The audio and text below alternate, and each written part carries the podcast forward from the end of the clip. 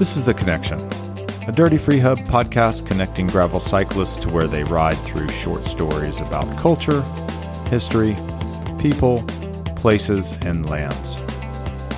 This podcast is supported in part by a grant from the Bend Cultural Tourism Fund. Hello, everyone. This is Chris Kutash, and on today's podcast, we are at the Abbey Tools headquarters and manufacturing facility here in Bend, Oregon. Joining me is Jason, aka the Friar. Jason, thanks for having me. Yeah, thanks for stopping by. I appreciate it. Well, let's jump into it. Uh, tell me about Abbey Tools. Uh, what is Abbey Tools? Uh, so, Abbey Bike Tools was started um, nine years ago, kind of um, on an accident, really, when a, a, friend of mine, Jeff Crombie, asked me to make a, a custom lock ring tool. Um, made made one for him, and then made uh, about a fifteen or twenty other um, kind of crude homemade tools, and and sent sent them out. Um, just some some fellow race mechanic friends uh, across the country, and uh, and then one day I got a call from a guy said, "Hey, are you that are you that guy that makes that thing?" Um, I realized that I was probably onto something there. Um, and yeah, kind of just started out of necessity more than anything else, and and then it uh, it grew into kind of what we have going on today. So it was one tool, and it was a fellow mechanic that was asking about it. Yeah, so Jeff Crombie and I met at the the race mechanics clinic that uh, USA Cycling puts on um, usually every year. Um, and we both had a background in aviation. He used to be an airframe and power plant mechanic. Uh, I used to weld airplane parts, and so we kind of had that um, that in common, and we stayed in touch. And and he was um, there's a lot of really good bike mechanics. There's not always people that are constantly looking for ways to do things better. Um, and Jeff is very much of that that latter category. Um, and so he's like, "This is silly. Why are we taking the quick release off every time we want to uh, check the swap the cassette?" And so he was like, "Hey, can you drill a hole through that, weld a handle onto it, and mail it to me?" Uh, let me know what I owe you. And uh, I didn't charge him for that first one, but um, yeah, so that was kind of where where it came from. It was just one of those necessity things to make life easier um, and and uh, speed things up in the in the workshop. Um, or you know, in his case, he was working for a, Canadian professional team um, and wanted to check you know lock rings every every day uh, as part of his um, you know in process uh, in mid race uh, safety check just to make sure that everything was tight and snug. And how many tools do you make now, roughly? Um, I think we've got about 25 or 30 kind of unique tools. Some of those are split up with with several different variants, um, you know, or sizes for like bottom bracket tools uh, and things like that that kind of get a little more complicated and have more versions than we may wish they did. Why is making quality tools so important to you? You know, part of it was a uh, um, as somebody that had grown up as a tradesperson. Um, you know, you kind of make your living working with tools, and and you appreciate that level of quality. Um, obviously, you know, there's varying different degrees of that. If you're a, a DIY person, um, you know, you may not see the value in some of those tools. Um, you may you may think that what you have is great until you actually buy something that's really high quality, um, and then and then you start to notice the difference.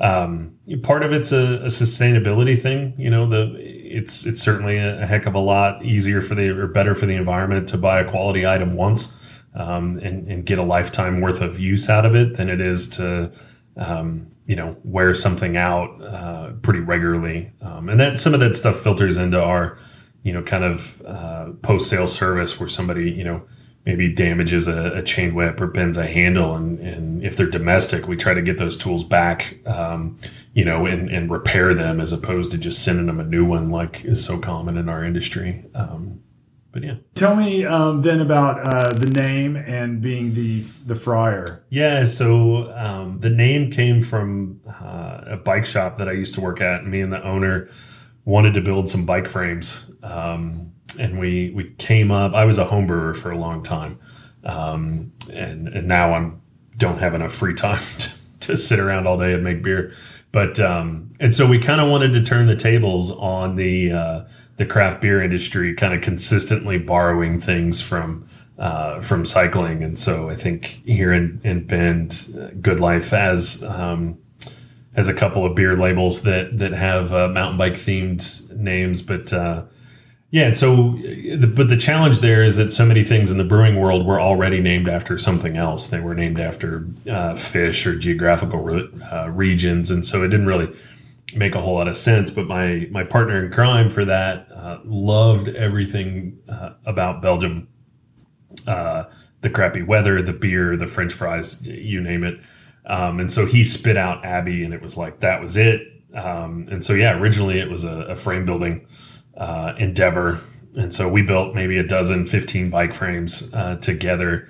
Um, and then the shop unfortunately went away, and, and that partnership kind of ended um, and we went our separate ways. But uh, and then yeah, morphed into me doing mobile repair and house calls. Um, and then when the tool thing started, it was like, well, I've I've got this logo that I like and this name that we're already using. Like this seems kind of easy. So um, originally it was Abbey Bike Works, and so if you see some of the really old uh, Crombie and chain whips. Um, they'll have that Abbey Bike Works engraved on them, um, and now we just go by Abbey Bike Tools. So, wow. yeah, Fantastic. kind of a cool little nugget. It's always fun to, to go out to races and see some of that old stuff because um, those customers were definitely very early adopters for us, uh, the the traveling techs. So. A couple things I was really surprised when I when I came in. One, I thought there'd be a bunch of people at a bunch of different machines, kind of doing stuff. And I walked in and I didn't see that. I saw a couple, you know, really big machines. Uh, and so there's, and, and when I saw that, I thought, oh, everything kind of automated. Well, I don't think that that's really the case here. yeah, I mean, it's uh, automation is definitely part of what we do. Um, you know, we do have some, some a pretty modern uh, dual spindle uh, live tool lathe or turning center, um, and then we kind of have a, a, more traditional vertical uh, CNC mill. Um, and so the lathe lends itself to doing automation pretty well. Um, the the mill, though, you know, is it's I mean, it's automated to an extent, but but a, a, person has to reach their hand in there and and put a new part in um, or a new series of parts uh, after every cycle. And so some of that's just the nature of those machines. Some of that, you know, we could uh, upgrade to to robots or whatnot to to load the mill.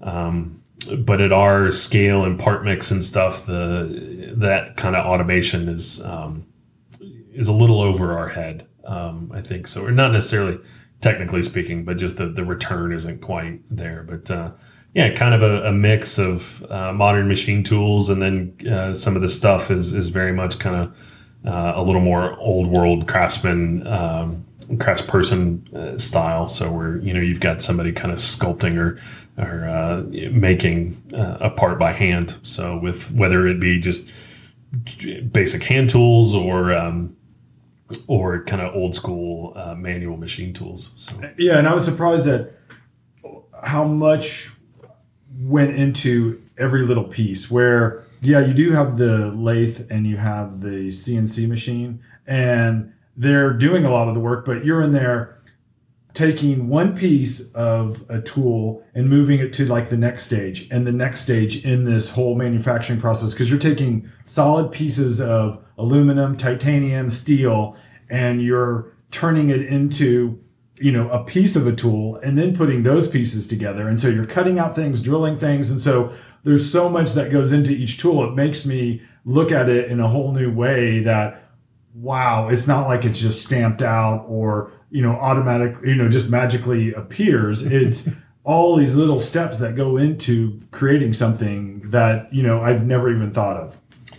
Yeah it's easy to uh, to say well all you got to do is you know press the green button on the machine and, and it just walks away. But the yeah the which is kind of to the point of there's a lot that goes into to determining how those things get made. The the process the operations the tool paths all that stuff is is unique to every single part that gets manufactured. Is there a story that exemplifies uh, abbey bike tools? Yeah so um, kind of back this is kind of part of the the origin story i guess but we um, so we did our first production run and here in bend we have the uh, for years had the Cascade Cycling Classic, which was the the longest continuously held uh, road race in the country. Um, but I was working the race and I, went through in between races at the downtown Criterium and sold a, a Crombie tool to every mechanic that had money in their pocket. Um, and then anybody that didn't have money came back to see me the next day uh, to buy one because they all instantly saw how much time it would save them. Um, and I think I sold them for thirty-five or forty dollars uh, at the time, not too much different than where they're priced at today. Um, and so that race traditionally happened in mid-July.